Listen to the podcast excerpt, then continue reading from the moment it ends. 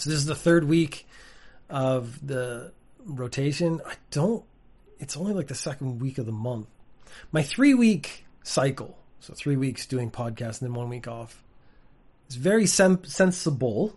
I was about to say sensical, as in the opposite of nonsensical. So it's very sensical. Uh, except you you kind of think of it as being the first, second, third week of the month, but because not every month has only four weeks, it gets out it gets sort of out of skew very quickly, as it is now. But that is not relevant in any way. I just it was a thought. And this is the third the, the point kind of of the third week is it's almost like the stream of consciousness random things that I have come up that don't fit into a full episode. My grandmother-in-law uh, died last week and she was 101 we were not very close. I was not particularly upset, if I'm being honest, but that's because we weren't close. She was a very nice lady, but again, also 101. I don't think anyone was shocked or torn up. The the funeral was very interesting because it was very casual, and it made me think about you know my life, my funeral, my death, all the things you're supposed to think about at a funeral. I did think about eulogies because I'm going to have to write eulogies for my parents at some point. I'm going to have to write eulogies for, you know, people in my life. So as an experiment, I started writing eulogies for people I know. Now I actually told this to a coworker yesterday, and she seemed horrendously offended by the idea of writing a eulogy for someone who had not died yet. But this is sort of the, in my mind, the in preparation phase of should this happen, I would like to be prepared and ready. I would be more than willing to my, my own, I'd be more than willing to write my own eulogy for someone else to read at my funeral. Like I could eulogize myself, would be interesting. I think I would be more diminutive because I think you're, the whole point of an eulogy is you're more generous to the person than they deserve because this is the last thing you're ever going to say about them. You're not going to come out and say awful things. But it puts something into context of the harder it is to write a eulogy for someone, the less you care about them. Or because if you have to struggle to think of nice things to say, they aren't a good part of your life. Was the way I was thinking about it. So this became, again, an experiment of I went through sort of the people I know, which is a very weird topic to start with. But the idea is the easier it is to eulogize someone, to say positive things about them, actually demonstrates how much or how important they are in your life, how good they are as a person. So I found that my close friends was very easy to find examples of them being kind and generous and friendly and supporting me. Whereas as you got further away from my friend group, it got more difficult to mentally just script out a eulogy really quickly. And then it got to people that I've had, you know, mixed relations with. It was positive and then negative and positive. And then I found that for them it was incredibly difficult. And that's when I realized, you know, maybe that person isn't a friend and not someone I should be spending my time with. And I think this might be a good way of actually you know, judging a friendship. So after you've been friends with someone for a while, how easy is it to write their eulogy? What would you say in their eulogy if you had to do it right now? And if you can, they're obviously a good person, they're a good influence in your life, and you should keep them around. But if you can't, it might be a valuable thing to take a moment and say, like, do I want this person in my life? Do I want this influence? Do I want this as part of my existence? Which got me thinking about dogs. There's mine in the background. There's Dave in the back. He's this is his second nap of the day, but he spends most of the day napping, which is fine. I'm not going to disturb him. Dave recently has been diagnosed with glaucoma, and his eye was swollen, and they, we had to put drops in it. And the the vet said there's a, a good chance we're going to have to take out one of his eyes. And he's basically functionally blind, anyways. But I asked why do we have to take out the eye? Because right now, basically, we put eye drops in his eye and it keeps it under control and it's fine. And she said, well, a lot of people find it troublesome to give the dog eye drops two, three times a day. And I was like, well, if giving a dog eye drops is the biggest challenge with having a dog, then I don't think you should be a dog owner. Because to me, once the dog has been in, like accepted as part of your family, it's family. So you know, I would have no problem putting eye drops in my wife or my children's eyes two, three times a day. That would be, I know they could probably do it themselves, but if it was, became my job, I would have no problem doing it. My grandfather had diabetes. I gave him his insulin. I took his blood and I measured it and I gave him his insulin every morning. That just became my job because I wasn't freaked out by needles. But also, it was like, well, why wouldn't I do that for him every day? And I actually didn't consider the efforts towards an animal if it's part of your family any different. But then I was wondering, why do I have such such an affection for dogs? I mean, a lot of people do, but again, I don't think anyone spends the time thinking why. And a big thing of what I spend my time doing is, is why are things the way they are? Why is this eulogy very easy to write? was because that's a good person in my life and I care about them. Why would this eulogy be very difficult to write? Well, that's because they're a piece of shit and I hate them, but I haven't realized that yet. Or they're a bad influence in my life. So for me, the idea of they said like we have to take out his eye, and I said like you know I can understand if it's like safer or if he's in pain, you take out the thing that causes him pain. But if it's just eye drops, how is how is that an acceptable option? So I found that really weird. Um, but yeah, why why am I why do I care so much? Why am I so protective of the animal? And I was like, well, Dave, the dog, he's pretty useless. Like he he doesn't do anything. He's not very good at anything. We got him as a rescue. His he's kind of a shit dog. But I care about him a lot, and I was like, why? And it's because he's trying his best he basically can't see, but he still tries to do all the things he could do when he could see. Uh, he he shows the same level of bravery. Like he'll walk around knowing, like I, I think he has partial vision in one eye, but basically if it's dark, he can't see anything. Uh, so in the evening, he basically goes blind. He walks around the house exactly the same. He tries to do the same stuff. He tries to hit the same behavior level. He tries to, tries to maintain a quality of life. This is no thought process for him. It's just what he does, and it's the absolute best he can do. Now, again, pretty useless dog. He's a little poodle. He can't do much, but the stuff he does do, he tries to do as best he can. And now that his life has gotten, I would say, noticeably worse, the quality of life he's trying to live has not changed. He's still trying to do the best he can. And I think that, for me, is the most appealing trait. And it's explains a lot of why I'm so down on people. Uh, I get down on people a lot, and I, I, I, you know, I do like, you know, humanity is the worst thing that's ever happened. Um, I think I'm on that train. This is a very pessimistic point of view. But I think in my life, most of the people I meet, I would say half ass everything. And I don't appreciate that attitude, but it's in conjunction with they half ass everything but expect to be treated like they're amazing, like they've done a really good job. I see a lot of people who do average and expect to be treated like they've done above average. So there was an experience once, and I, I had done I'd finished a training with a group, and it was the last day, and I said, you know, do you have do you have anything any questions, anything you want to say? And then one of them said, tell us how good we were. Now, this actually was what I would consider a below average group in their performance. But I didn't want to say that. I didn't want the last thing I say to be negative. But I obviously was not going to lie to them and commit to a compliment that did not exist. So I ended up saying what probably was a pretty awful thing. But again, it sort of hits the, the base logic of how I live my life.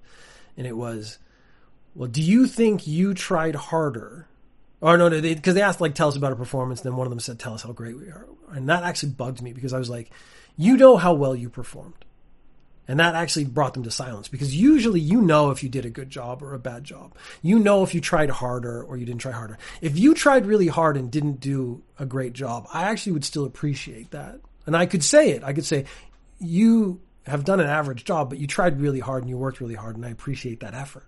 So they said to me, compliment us. And I said, Do you think you tried harder than every group that's come before you? and they went silent because deep down inside they knew they had been half-assing this the whole time. So most people have no concept of hard work, is in chat. Uh, so can't properly judge their own performance. I agree with that to a degree. That is the uh, Dunning Kruger effect or the Kruger Dunning effect, uh, however you want to say it. I always say Dunning Kruger because I enjoy it more for some reason. I think it sounds better. Um, yes, but that is when you don't know something, right? So the Dunning Kruger effect is you think you're better at something than you are, but because you lack so much knowledge, your assumptions are incorrect. And what I'm talking about is they've just completed a training. They've been given instructions on what they're supposed to do. They've done it, but the absolute bare minimum. But then at the end of the training, they go, tell us we're awesome. And I, you know, when I said, do this enthusiastically, put this, do, you know, complete this activity, follow these instructions. You know if you did it to the best of your ability or not. You know if you just walked up there. Like I have had people I said like, okay, please go to the front and, and say say this or do these set of instructions. And you can see them go like and that they know they did that. They know they didn't want to go up to the front. They know they didn't register. So I put a great deal of value in effort. And that effort, it doesn't have to be the, the same thing I do and that goes back to the the old days of when I did judo because I've had lots of people in the last 20 years I've been in Japan.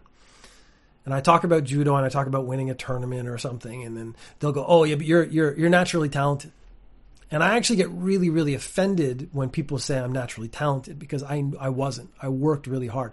I went into the judo with nothing. I was not coordinated. I was not capable. I was not good. And I worked really hard and I never gave up. And I got beat, I got the shit beat out of me regularly. And it was years and years and years. And I knew the naturally talented guys. And I, you could tell they just would pick stuff up and do it really, really well from the beginning. Now, 10 years after that, I start doing well. not winning tournaments, but I'm starting to beat the guys who honestly looked down on me for years because I was not particularly good. But what was happening is my work effort, my my in, my my inability to give up. That might be my only actual trait is that I don't give up on stuff. Was starting to pay off because my two or three moves that I was I've been doing for the last 15 years are starting to click. I've lost so many matches in the same way that I now know that move and I can block it. It's it's experience, not skill. So these guys who used to have no trouble beating me, now they're not beating me. 5 years after that, I'm beating all of them without any trouble at all. And that to me was hard work. And those guys who were naturally talented, they if they'd put in the same level of work as me, they would have been able to go on to a significantly higher level. The problem being that they thought they could coast on that ability forever and would always be better forever. The guys who have a combination of talent and a hard work ethic are the ones who go to the Olympics and stuff. I was never going to be that good, no matter how hard I worked. So then we get to the when we get to the point in my career when I come to Japan and I'm winning stuff regularly and I'm doing really, really well. And then people want to downplay that. They don't want to admit, oh, you know, you've tried really hard, you've put a lot of work into this, and therefore you've achieved something. They want to say you're naturally talented. You've always been, and they just made this extenuating assumption. You've always been naturally talented, therefore you never had to work that hard to win. And I get incredibly angry incredibly quickly when people say that shit because it diminishes the value of all the work I put in previously. And I've carried that into my work. Now, if I'm being really honest, this is not my dream job. I don't think anyone, I think, you know, 99% of the people living their lives are not living their dream jobs. There was a, a couple weeks ago in one of the old podcasts, I, I said, like, no kid wakes up and goes, uh, What's your dream? I want to be a middle manager, a middle manager. Like, no one does that. And, like, people making music, I had the, the dichotomy of they're living their life making music, but they're making really shit music that they don't appreciate you know, is that good or bad? Those kind of issues are very interesting to me. But you know, the guy making music put lo- enough effort into making music that he was skilled enough to be able to pay to make music. So there's something valuable there. That's why I couldn't just say yes or no. Because even if you're making jingles and stuff, if you live your life making music, and maybe you wanted to be a rock star, you're closer than I am to whatever I wanted to be, which I don't even know what that is anymore. So yeah, I think a lot of my disdain for humanity comes from the fact that I meet people so regularly that no matter what they are offered to do, they just don't try to do it in the first place. And then somehow afterwards they expect to be told they did a good job.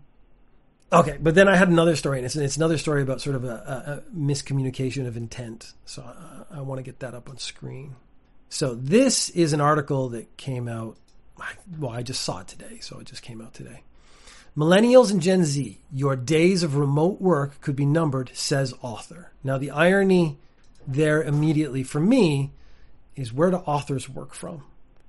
So he's saying your your work from home days are numbered because uh, the cultural, you know, work culture has changed. The pandemic's over, all that kind of shit.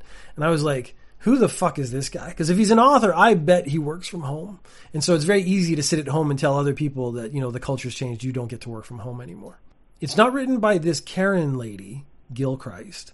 She's reporting on what this author said, so I can't judge her opinion very, very harshly. But millennials and Gen Z, it may be time to reacquaint yourself with the office attire and daily commute. Your days of remote working could be numbered according to a future of work author. So this is a guy who writes books about the future of work and has failed to see that work from home is going to be more prevalent. I actually don't think it's going to go away. I don't think it's going to be less. Do, companies do want to bring people back, but it's because they've paid for office towers or offices within a building and they need to justify that expense. And there's no reason to have, so like having spent that money, uh, and no one showing up there shows that you've actually made a bad decision, is one of the theories that's out there. As the workforce adapts to a post pandemic landscape, it could be in the interest of both employers and employees to return to the office full time. Uh, Steve Cadigan, LinkedIn's first chief HR officer, has said. I bet LinkedIn, LinkedIn's uh, chief HR officer does a lot of remote work as well. Younger workers, those in Gen Z and the lower ranges of the millennial age bracket, looking to advance their careers could especially stand to gain from return to pre-pandemic norms, according to Cadigan, uh, whose book Workquake explores how the pandemic could pave the way for a better workplace model that 20 to 35, particularly the 20 to 29, 30 year old range is really frustrated. Their sense of commitment to an organization where they haven't met people in person, they haven't been around is much less than the people who are spending time together as we were before. I find that statement to be bullshit. I work in an office with other people. My commitment to the organization has nothing to do with my relationships with those people because I would bail on them in a second if I got a better offer. And I, if one of my coworkers said like I got a better offer, I'd be like, you should bail right away because the organization does not give a shit about me or anyone else. Uh, I mean, that's just the, the, the long and short of it. So I'm doing this in reference. Maybe other companies are. I find it weird. Companies in these situations talk about teams and the organization and as if everyone likes being there. And I don't think companies realize that 90 some percent of the people have no desire to be there whatsoever. They don't even want to work at all. They would rather be doing something else. They're here for money and nothing else. So if you make it as uncomfortable, like if you can make it more comfortable, they're more likely to stay. If you make it uncomfortable, you're more likely to have people quit, as we will see, I think, later on. Remote work policies implemented, implemented in the early days of the pandemic have facilitated major steps forward, including increased workforce participation and still stronger productivity levels. So they're saying that remote work is increasing how much people are working and productivity. And I've actually seen a bunch of articles, uh, primarily anti-work on, on the subreddit and stuff like that. But they're talking about like managers want to bring people back to the office for the office culture, but then these people who are in charge of teams are saying, my team is actually more productive at home. And there was one I read this morning and he was like, we're in a massive company.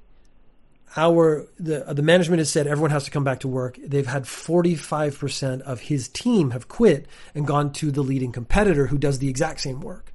And then the, the, the boss is like, what is, what are they offering? He's like, well, maybe two, three hundred dollars more a month. And he's like, they're, they're leaving for that because they have no loyalty. So there's the first mistake is expecting loyalty from people who are doing this as a job for money. They don't get the benefits of a CEO or a, a, major VP or any of these other things. So there is no loyalty to the company that again does not care about them that would fire them instantaneously without without a second thought. But then he said they're offering work from home, so it's the the, the two to three hours a day commute. Let's say so I commute three hours a day minimum. So I do an hour and some to get to work, an hour and some to get home, and I might go somewhere else during the day, that kind of stuff. So I'm I'm one of those people who has an insane commute. And if I could cut that out, that's like three, four hours of my day regained to just do whatever I want. I could play video games, I could make podcasts, I could do whatever I want. But they're on top of uh, commuting passes and parking. This is America, probably. So they're probably talking about parking so that's another X amount of dollars to pay for parking because the company, I bet, doesn't provide it. Japan has a sort of culture of companies pay for transportation, which I didn't even realize wasn't normal because I worked in Canada, but I worked really close to where I lived. And I would actually ride my bike and I never paid transportation, but I never thought about it because I never paid for it. Now that I actually travel to and from work, I think, yeah, if I had to pay for gas and parking, that's $200, $300 out of my paycheck and I've lost three hours of the day and a bunch of stuff on top. So the other company is actually offering two and three hundred dollars icing. You get two, three hours of your day back.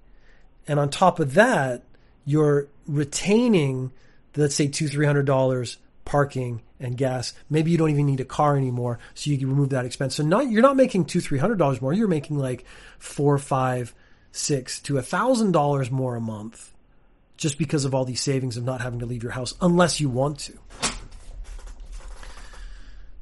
So get back to this article. So that was again the the the thinking of the upper management is disconnected from the actual employee. Uh, but they have also resulted in a disconnect between employees and their teams, fueling phenomena such as the great resignation. So, again, this is the lack of loyalty to a company, but companies are refusing to pay people to retain them. And the most common story on the anti work subreddit is I quit my job and they had to hire two people to replace me at more money for each person. It would have been cheaper to retain me. Um, but that's actually true. People are willing to pay more money to get new people than they are to retain the people they have because they think once you're in the system, you can't escape. Uh, they do have, I think, this false sense of loyalty like companies think that you've worked there for years and years and years, and therefore you're just there, so we don't need to think about you. I've worked at my company for 21 years. My wife actually brought this up. I didn't even think about it. The 20th anniversary at my company, no one said anything. And it's because no one noticed, no one cared.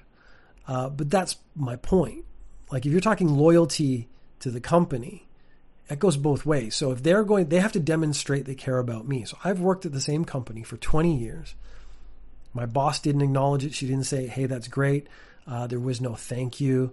Uh, there was no sort of event. Uh, no, like it's not like we got a lunch. Like nothing happened. I went into work because I didn't know myself, so I didn't notice. Uh, it was my wife. You've worked at that company for 21 years. Did they do anything for your 20th anniversary? And I said, no. And I, I wouldn't have even thought about it because that is how low my expectation would be for them to actually show that they cared about me as an employee. So the idea that I care about them as a company, as an organization, is exactly the same. Uh, that in turn has led to greater fluidity in the labor market, which a lot of people would say that's the free market economy, which these people want. They want people to be able to choose what they do.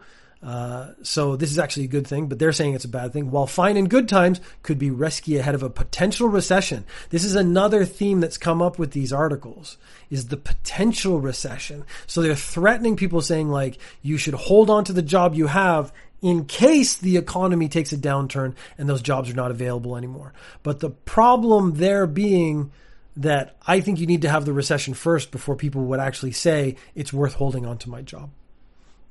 To remedy that, younger workers may need to return to the workplace, whether voluntary or otherwise, to nurture those all important relationships. Again, I disagree that those relationships are all important. Unless you're being groomed towards moving into upper management or you have a direct mentor of some sort at work, those relationships are almost realistically non existent with both teammates and superiors, he said. The challenge for that group is trying to be more intentional. Uh, I don't think that's a real thing. I think they do have intent, and that intent is to take care of themselves, not show loyalty to a company that does not give a shit about them. It's really, really hard to do that in a remote capacity, and that may be a big forcing function uh, that's going to force organizations to realize we need to get this younger demographic together for them to feel more committed and for them to feel more excited about being part of the team. It's a big challenge right now. This is clearly written by someone who does not live on the internet like these millennials do. So I have a very strong friend group. I would say almost stronger than my real life friend group that is entirely existent on the internet. I've made some very good friends on Twitch, but I've made most of my closest friends now via video games. So we met, it was very casual. Uh, we started playing regularly. These are the people who became my best and closest friends.